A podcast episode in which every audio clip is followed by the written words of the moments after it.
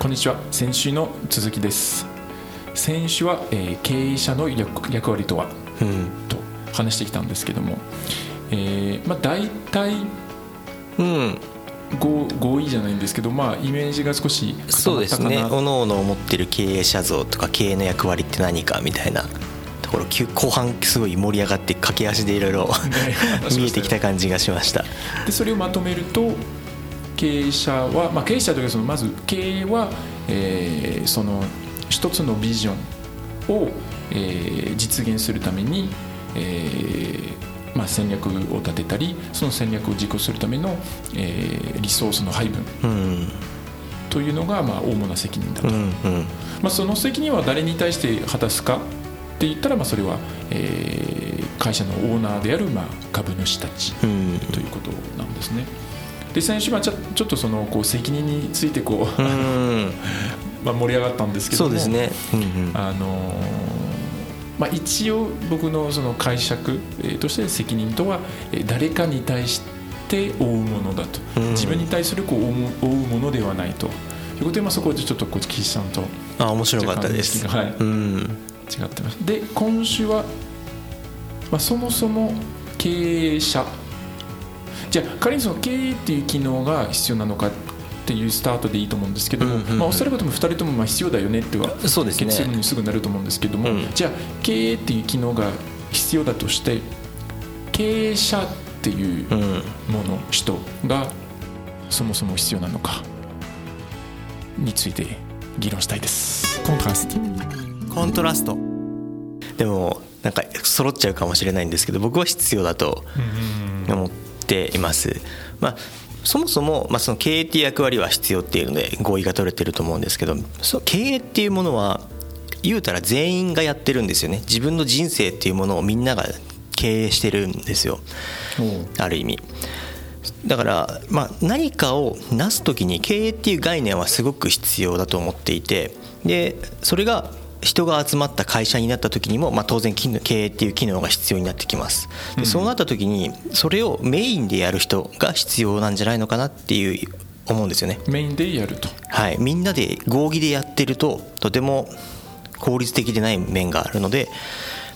会社っていうものに関しては、まあ、経営者っていうポジションを置くことで経営っていう役割を一人の方に集約してやってる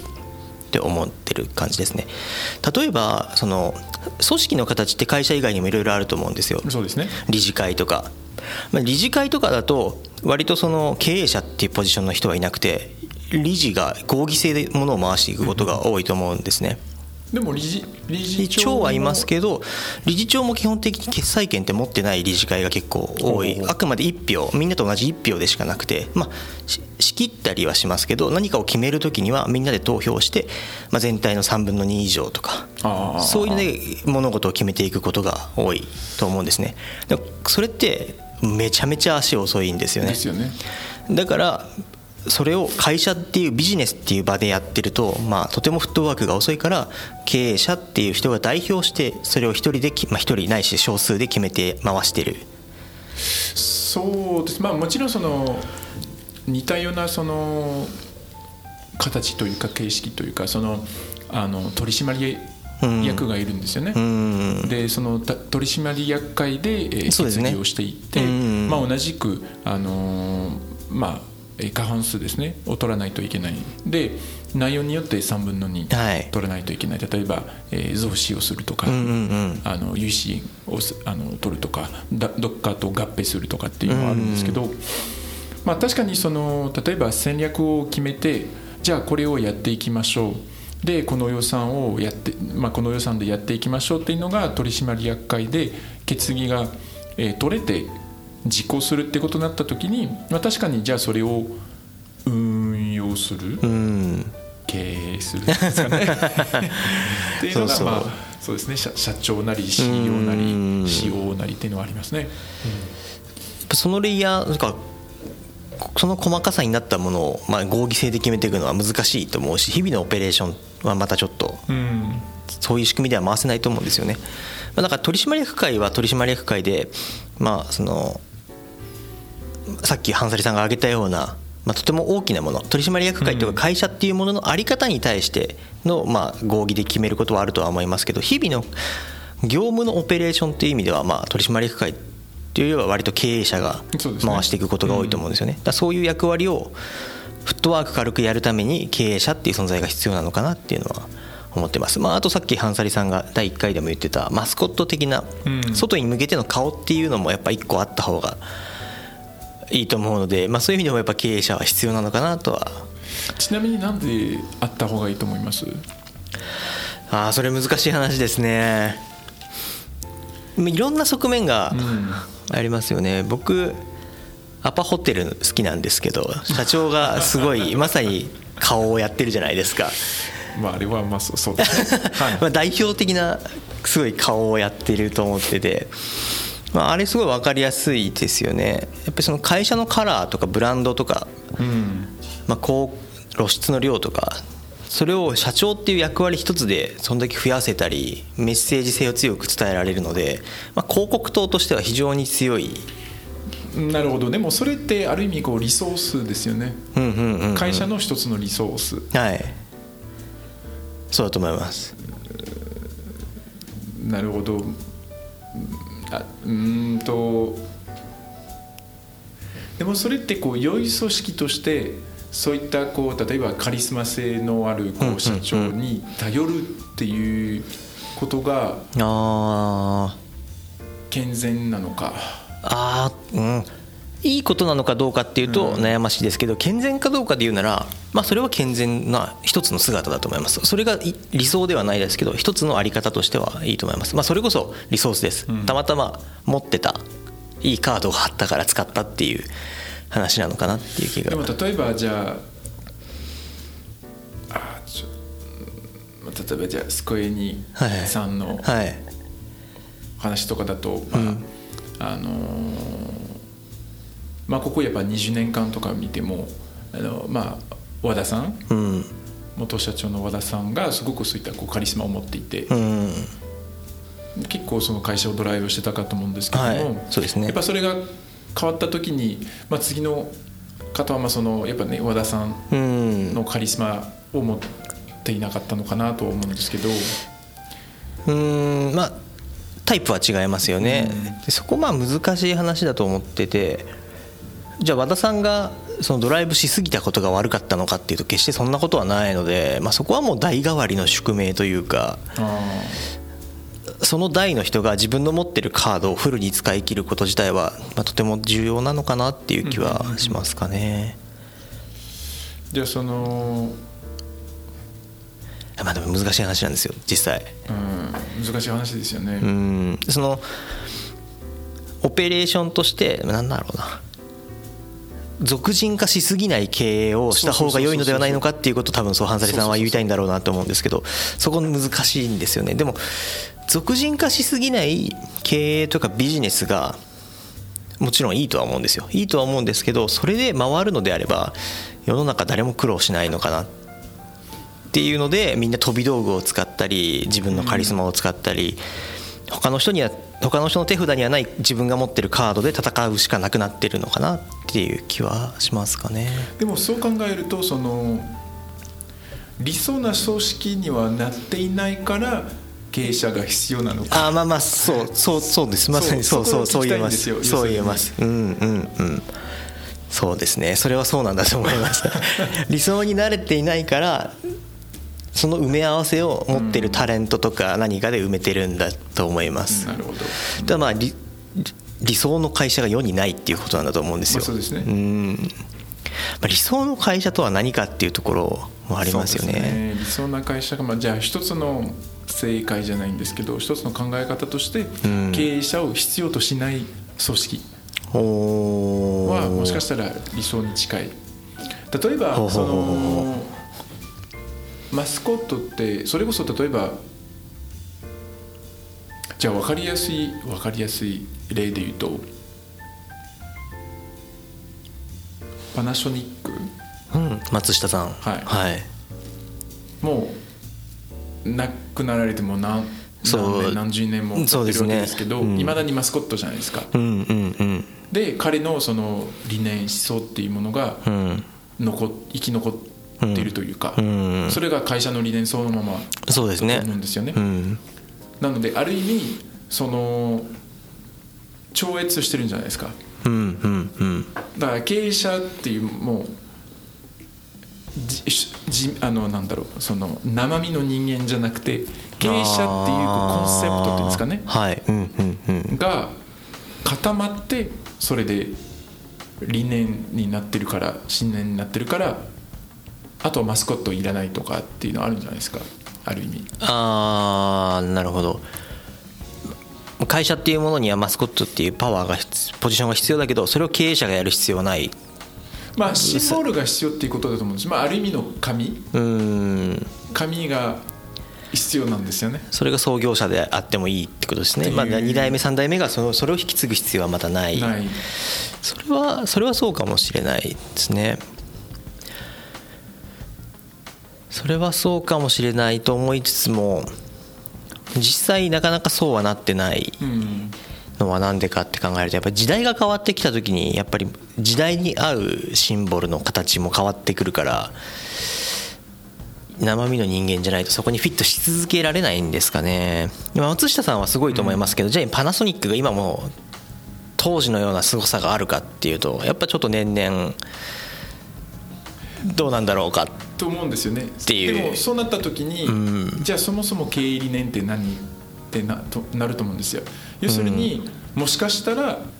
その経営理念がもう今風じゃない。あそうそうそうそうそう。そうすると経営理念変えなきゃいけない、はい。そうなった時にそもそも会社の存在の意味自体が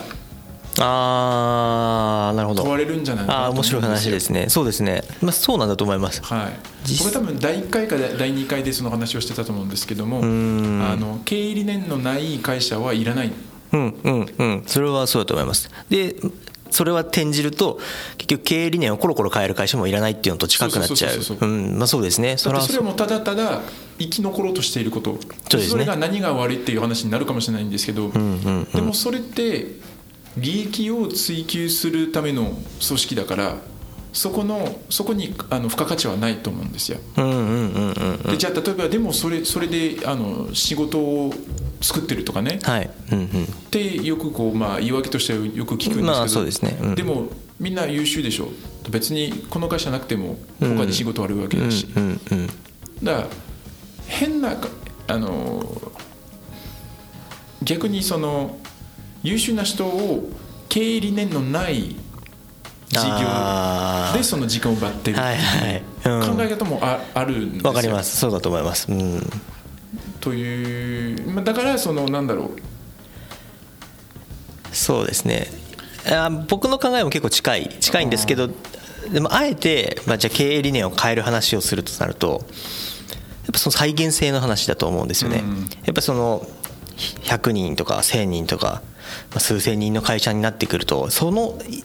生き物を維持するだけでもすごい大変じゃないですか。そうですね。それを過去成し遂げて一つの経営理念を達成できた組織であるっていうのは一つの実績だと思うのでばらしてもう一回1,000人の会社を作って新しい理念のや理念に挑むよりは実績のある1,000人でいまた社会的に意義のあることに取り組もうっていうチャレンジができる。うん。それができるから、まあ、まあ経営理念を変えると変えるというか一つの経営理念を果たした後に次の経営理念を目指すのは、まあ、そういう意味は、まあ、なくはないのかなって思います。まあ、でも僕もどっちかっていうとやっぱ経営理念は変えるべきじゃないと思ってるのでで、まあ、達成できたならまあ解散時なんじゃないのかなって、そうですね。まあ、思思いはします個人的には。うん。まあただそれが資本主義には反しちゃうんですよね。結局その株主がいるからやっぱ株主たちのその利益を最大限化をこう考えなきゃいけない。その社会の役割っていうよりは、まあ、例えばもう利益出てる会社でその配当を払ってこうその株主たちに対する責任も果たしてるっていうことになるのでじゃあそれをばらすっていうのが当然株主たちのまあ利益のためにはならない。うん。そこどうなんですかね、まあケースまあ、今の話は分かるんですけどそうなった時にキャッシュを貯めてばらしてそのまま還元しちゃえば株主には一定のなんか利益になりそうな気もしますけど。まあそうですよね。何ですかね。回転できる資産維持し続けられる資産の方が評価が高いってことなんですかね。とまたそれはそうか。でも結局新しい事業ってやっぱリスクが伴うので安定して回ってる事業はやっぱりそれだけで価値がある。まあそりゃそうですね。だからどうしてもやっぱこう保守的になっちゃうんですよね。うーん。でましてその一番こう大きな資産を持ってる人たちってまあ割とその高齢者が多いんですよ。なのであまりこうそのじゃあ新しいゼロか。らこうリスクを取ってみてみたいなそれを待つ余裕がなかったりっていうところもあるので、まあなるほど。多分必然的にこうその保守保守的になっちゃうんですよね。そうか。あ面白い話ですね、まあ、そうなるとやっぱりその資本主義の社会だと、まあ、というかまあ株式会社っていう生き物の限りはミッションを果たした後も次のミッションを見続け見つ見つけ続けなければいけない。そうですよね。経営理念を更新し続けなきゃいけない。そうなんです。だからそこが多分ステークホルダーの問題だと思うんですよ。うーん。という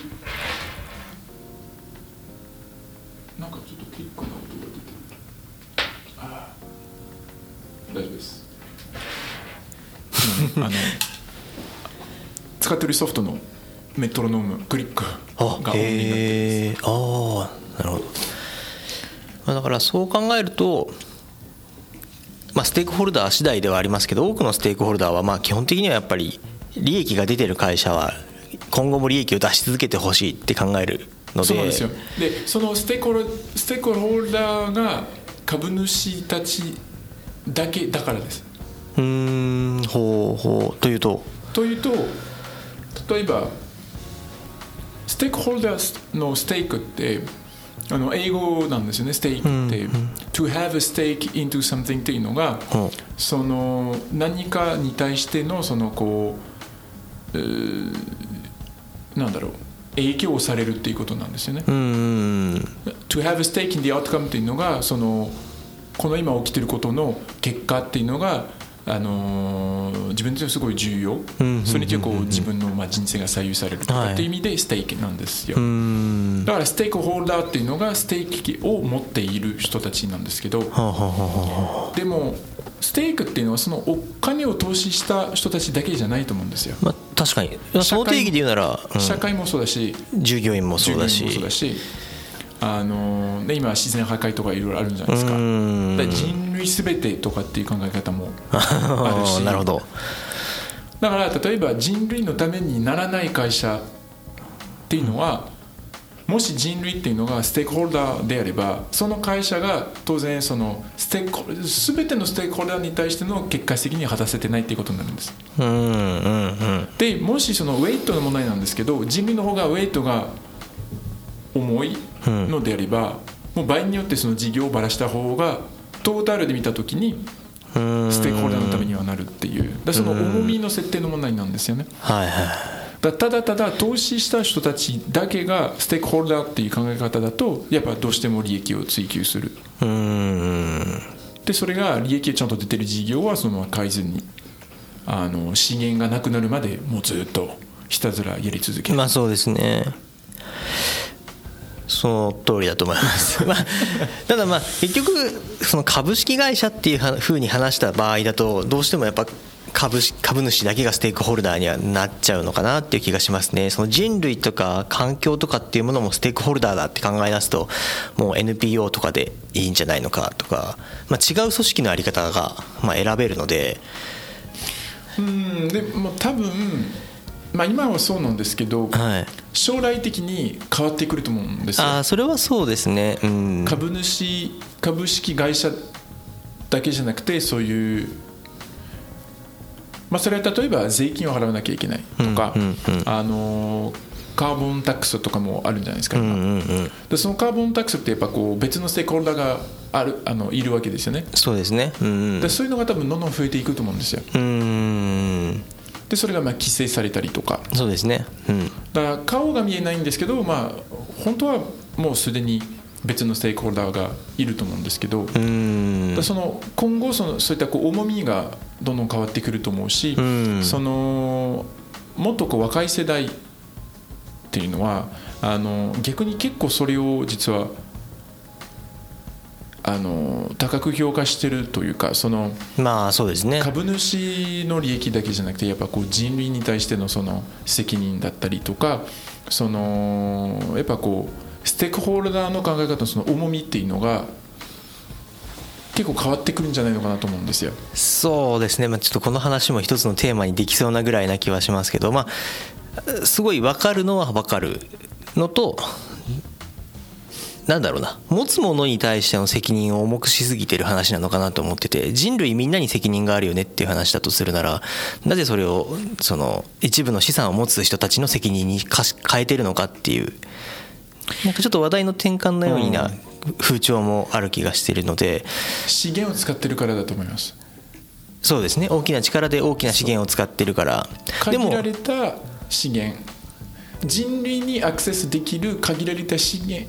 限られた資源を使ってるからそれに対して全ての人類に責任があると思うんですよ。それはそうだと思うんですけど例えば資源資源を何かに捉えるかによるんですけどまあ一旦木木でも木にしましょう、まあ、石油でもいいんですけど大きな会社が使ってると言ってもそこの会社が使ってるわけじゃないんですよね。使ってるのは一個人個人一人だと思うんでいやこれについてこれはねこれはまたちょっとねまたそう大きな話になりそう。経営からはだいぶ離れそうですけど、まあ、そうですね、はい。まあ、じゃあこれもそうですね。来週話したいですね、まあ、ちょっと経営が必要かどうか、うん、経営者が必要かどうかに関してはちょっと個人的にこの話の中で発見できたのはもともと必要っていう合意はあったんですけどやっぱりその株式会社っていう生き物として時代の変化とかミッションを達成した後に